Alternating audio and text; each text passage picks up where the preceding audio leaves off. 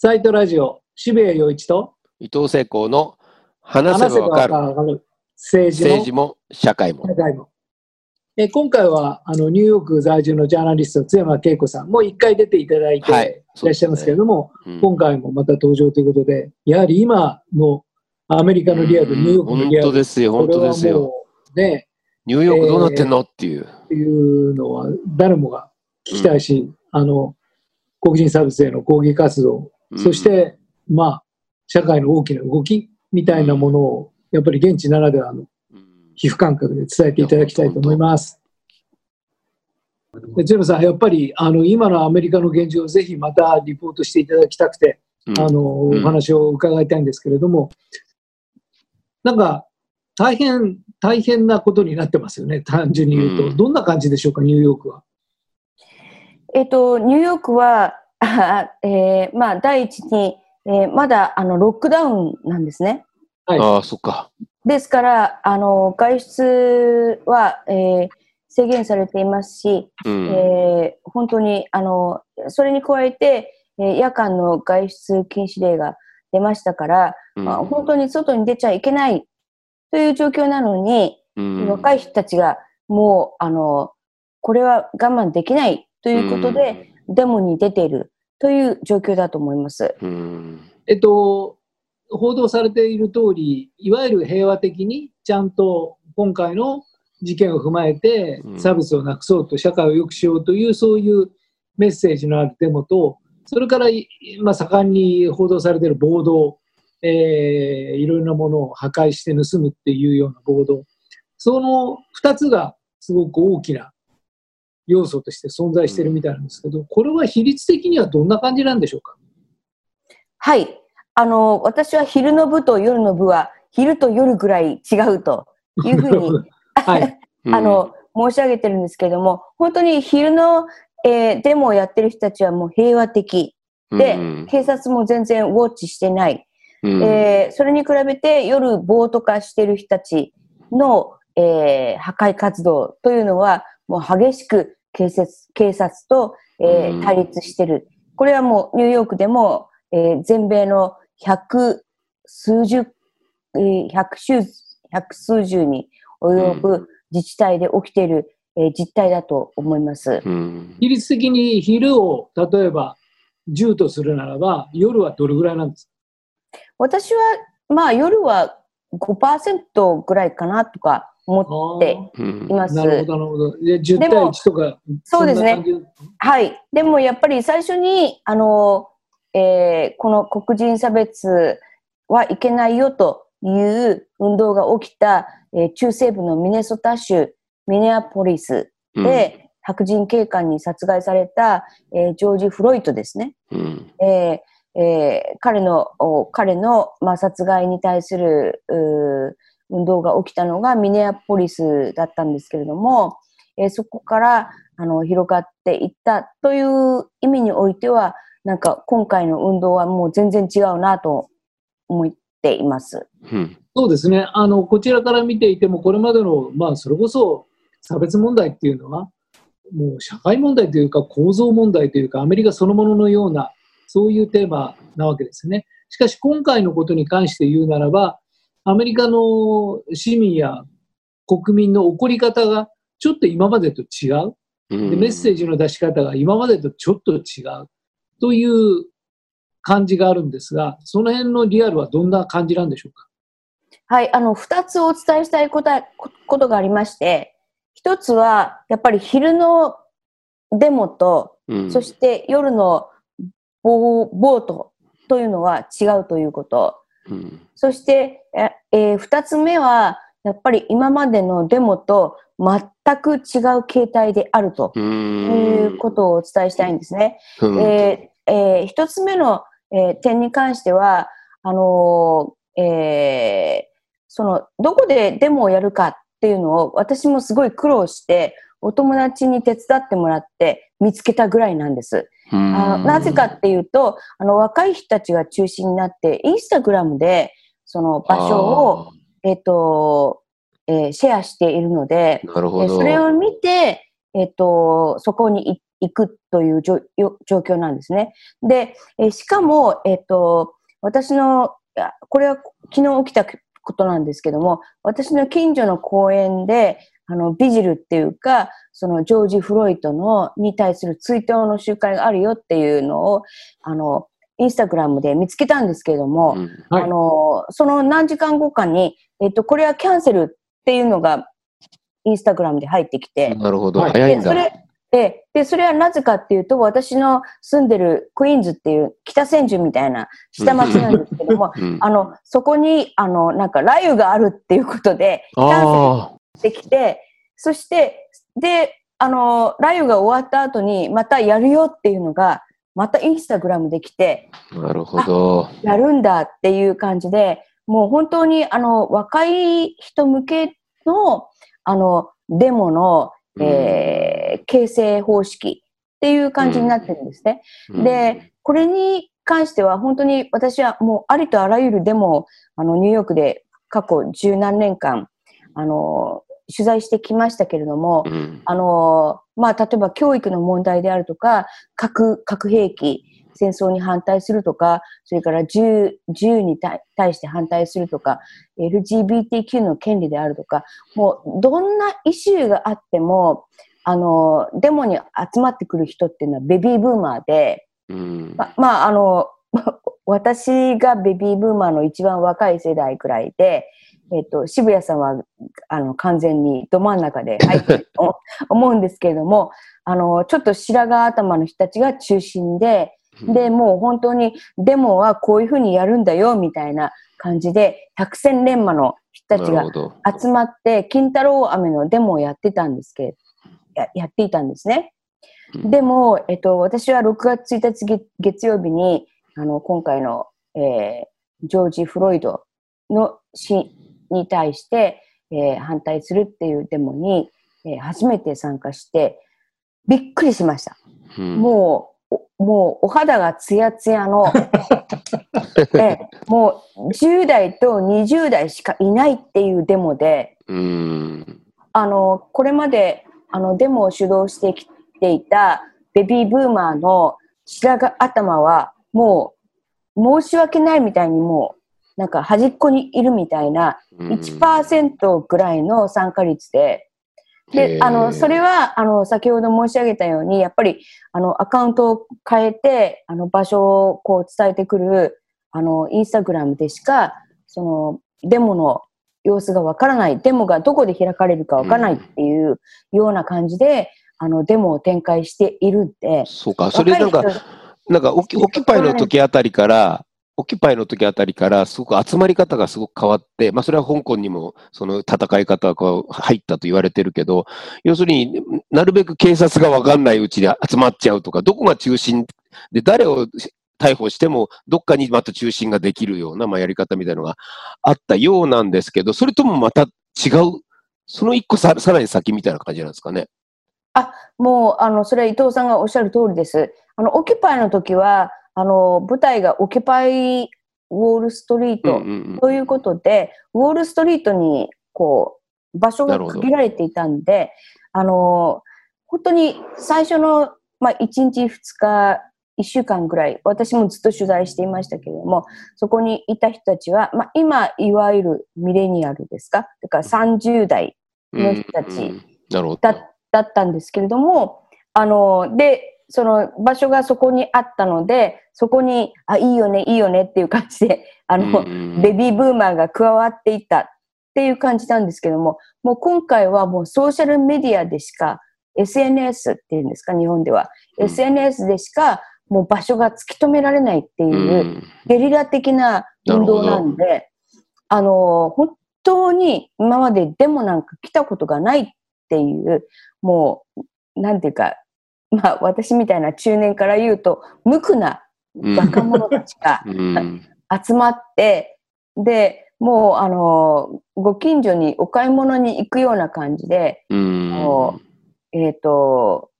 なん、なんていうか、もうスマホとあのうんメトロカードしか持っていない。っていうような。で、マスクをして、意識はすごく高いので、マスクをして参加してるっていう状況なんですね。うん。全く新しい運動が起きたんですね。はい、あの、これは何によって、今回、そういうような新しい形になったのは、あの、何故、それこそおお肌がツヤツヤしてない私からすると、その、その、なんていうか構造的な変化が何故生まれたのか。うんそれこそ、我々、まあ実は僕はベビーブーマーの本当に一番下になって引っかかってるぐらいな世代なんですけれども、あの今までの人たちも当然この差別には怒っているだろうし、うん。ここでデモをしようという思いはあると思うんですけれども、でもこれがこれだけ巨大化して、しかもそういう若い世代に広がったというのは、何か理由があるんじゃないかって気がするんですが、それはゼブさんどういうふうにお考えになりますか？はい、あのー二つあると思います。一つは、やっぱり、あのージョージ・フロイドが、えー殺害された、まあ、はっきり言って、すいません、リンチされた、うん。えー場面のビデオというのが SNS で、えーバイラルになった。というのは大きいと思います。うん。はい。あのーもう本当に、あのーちょっとこれ、私は日本のメディアに疑問を感じてるんですけども、あのあのビデオをそのまま日本のメディアは流してるんですね。でも、あの、こちらのメディアは、やっぱり人が亡くなるところを映すことはできないということで、あの彼が、まあ、モーションレスっていうんですか、えー動かなくなったところでは、えー警官のひ膝から上だけを映して、こうクリップりクリップしたりして、えっと、流したりしているんですけれども、あのでも SNS ではもう、えービデオそのものが、えー流れて人がリンチされて亡くなるところをえー目の当たりにすることがあー可能になった。っていうことで、あのものすごくショックを与えて、で、さらに、えーやっぱり、あのー特に、まあ、ニューヨークとか大都市は、えーまだ、あの、ちょっと自宅待機がありますので、ニューヨーク市は、あの、6月8日の月曜日までなんですけれども、あの、自宅待機しているということで、スクリーン時間が、えー増えていてですね、で、あの、あのビデオを見る人たちが多かった。っていうことで、あの、ショックを受けた人たちが、えーデモに出てきたというのは大きな要因だと。はあ。なるほど、非常によくわかりますね。だから、うん。いわゆるオールドメディアによる報道という形での情報伝達ではなく、まさにその SNS 上にある、まあ、若い世代が日常的に使っているリアル、そこにこの事件が登場して、でその SNS 自身がメディアになって、きっとそれはすごく刺さったと思うんですね、その世代にとって、うんリアルとして。自分たちの日常がそこの中にあるわけですから、それと同じような形で、テレビでは報道されていない現実がその SNS 上に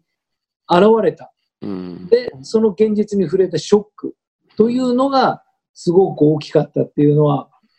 わかりますね。でう、ん。僕、あの、まあ、本当に勉強不足で知らなかったんですが、日本で見るあの映像がアメリカでは報道ではそれは流されていないっていう事実。うん。を、まあ、まさにその両義的な意味合いで、彼ら自身が、彼ら自身のリアルなメディアによって、リアルな、その、まあ、非常に強い言葉をお使いになりましたけども、リンチを目撃したことによる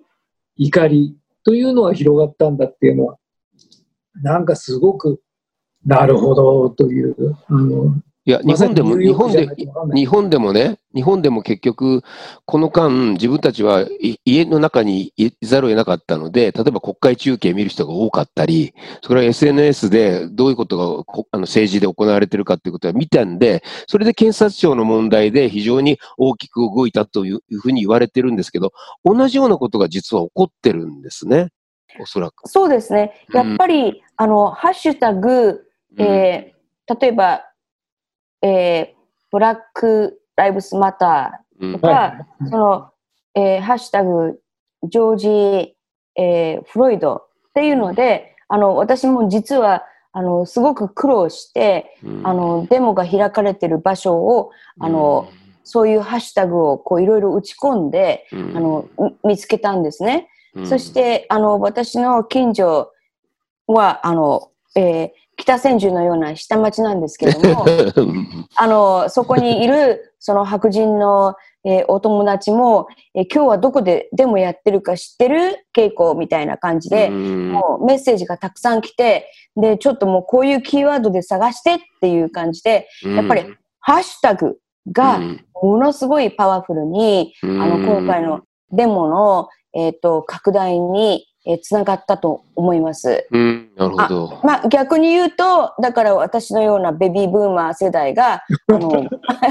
いないと。はい、いないという、あの、デモにつながったと。でも、うんあの、それが、あの、本当に1960年代の、うんえ公民権運動では、もう本当に、あの、黒人しか参加していない、うんえー黒人の権利を求める運動で、それに対して、えー警察が、まあ本当に、あの、首が吹っ飛ぶような、えー水をこうかけたりとかですね、えーそういうことをやっていたんですけども、今ははっきり言って、あの、私が言ったデモも、もう半分以上が白人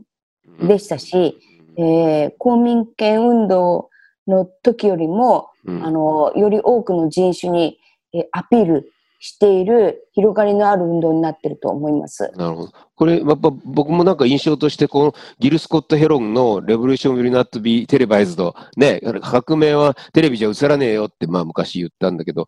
今もうテレビでは映らないけど、ネットにはあるよっていう感じがすごくあったんですね。レボリューションは今、ネットの中にあるんだなって。これはだから世界中どこでも同じようなことがこれから起きていくかもしれないですね。まあ少なくとも香港はずっとそうやって戦ってきてるわけだし。いや、今のお話伺ってて、本当にハッシュタグが新しいジャーナリズムなんだっていう、うん。これは本当に構造が、メディアの構造が変わってきているっていう、そそ。そのリアルをすごく感じますね。うん。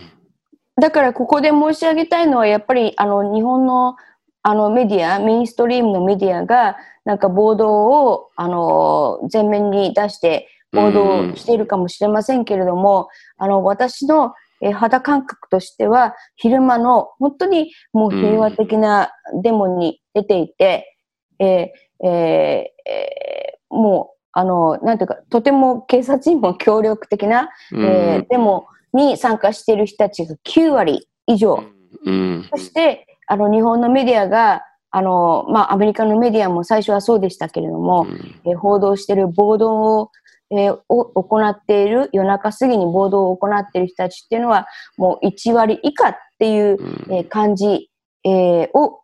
あのー痛感してるんですね。うんだからあのこのこの動きの中で、いわゆるトランプ大統領はむしろそれに対してすごく挑戦的な言動を延々展開していて、そうした意味で、そのアメリカ全体の世論の動きというのが、このいわゆる新しいデモの形によって変わってきてたりとかっていうのはあるんでしょうか？はい。あの、私は、えー今週をもって、11月にある大統領選挙に、えーもっとなんか関心が、えー集まる面白い展開になってきたかなと思っています。うんで、それは、あの、トランプ大統領が、あの、平和的に、えーデモをしていた1000人の若者を警察が催涙ガスを使ったりしてですね、うん。えー蹴散らして、で、そこに白人だけのなんか警官が立ってる、えーところを歩いて、白人だけの側近を連れて、うわホワイトハウス前の、えー教会に行って、そして聖書を逆さまに持って、えーその周辺にいた人たちが思ってる感覚とは全然違う、テレビを見てるトランプ支持者、ーうん。えーまあ、い非常にキリスト教に対する信心が深い人たちであるとか、それからやっぱりあの殺された、えージョージ・フロイトを含めた黒人、people of color、有色人種の人たちっていうのは危ないんだって思ってる人たち向けのパフォーマンスをやったっていうことで、なんかもう、あの、これは、この大統領は終わってるなって思ったうん人たちが、えー増えたっていう意味で、あの大統領選挙への流れが、まあ、ちょこっとだけあの変わったかなと私は思っています。なるほど。実際に支持率も下がっているみたいですよね。はい、あのおっしゃる通りですね。で、うんまあ、しかも、あえっ、と、まあ、例えば共和党、えー彼の支持政党である共和党の幹部であるとか、それから、えートランプ支持者の人たちからも、まあ、ちょっとあの、えー教会に行ったフォトオプってあのアメリカでは言うんですけども、うん。まあ、やらせですか、うん。日本語で言うと、あれはもうひどかった。というのは、あの、いろいろツイートなどで見られます。うん。うん。明らかに今、アメリカの社会的な空気というのは変わってきているっていう、今のお話を聞いて感じるんですけれども、そうなんでしょうか？はい。あの、若い人を中心とした、まあ、動きというのは変わってきていると思います。そして、あの、今の状態を変えようということで、あの、投票をしようと。うん11月の選挙でですね。えっと、で、まあ、具体的に言うと、えあの、ニューヨークでは6月の末、今月の末に、えっと、予備選挙もありますので、うんやっぱりそういうところに行こうと。うんえーいう、あの、動きが、えー高まっていると思います。で、11月に選挙をして、今の、まあ、はっきり言って、あの、これは暗にですけれども、えー大統領のツイートなどを通してですね、えー人種差別を容認する、うんあるいは、えーリベラルを中心とした、まあ、左派を攻撃する、えー不当に攻撃する、うんうんうんえーという動きを阻止しようとえー思っている人たちが、この、えーデモで増えていると思います。わかりました。どうもありがとうございます。やっぱりニューヨークから伝えていただくと全然うん全然違うもん。肌感が違う。肌感が違う。うんえっと、あの、これからもアメリカすごく大きく動いていきそうなんで、そうそうそう。まあ予備選の時もね、まさにあのお話聞きたいです。そうですね。あの、うんまたレポートをお願いしたいと思います。今日はどうもありがとうございました。ありがとうございましたあり。がとうございました。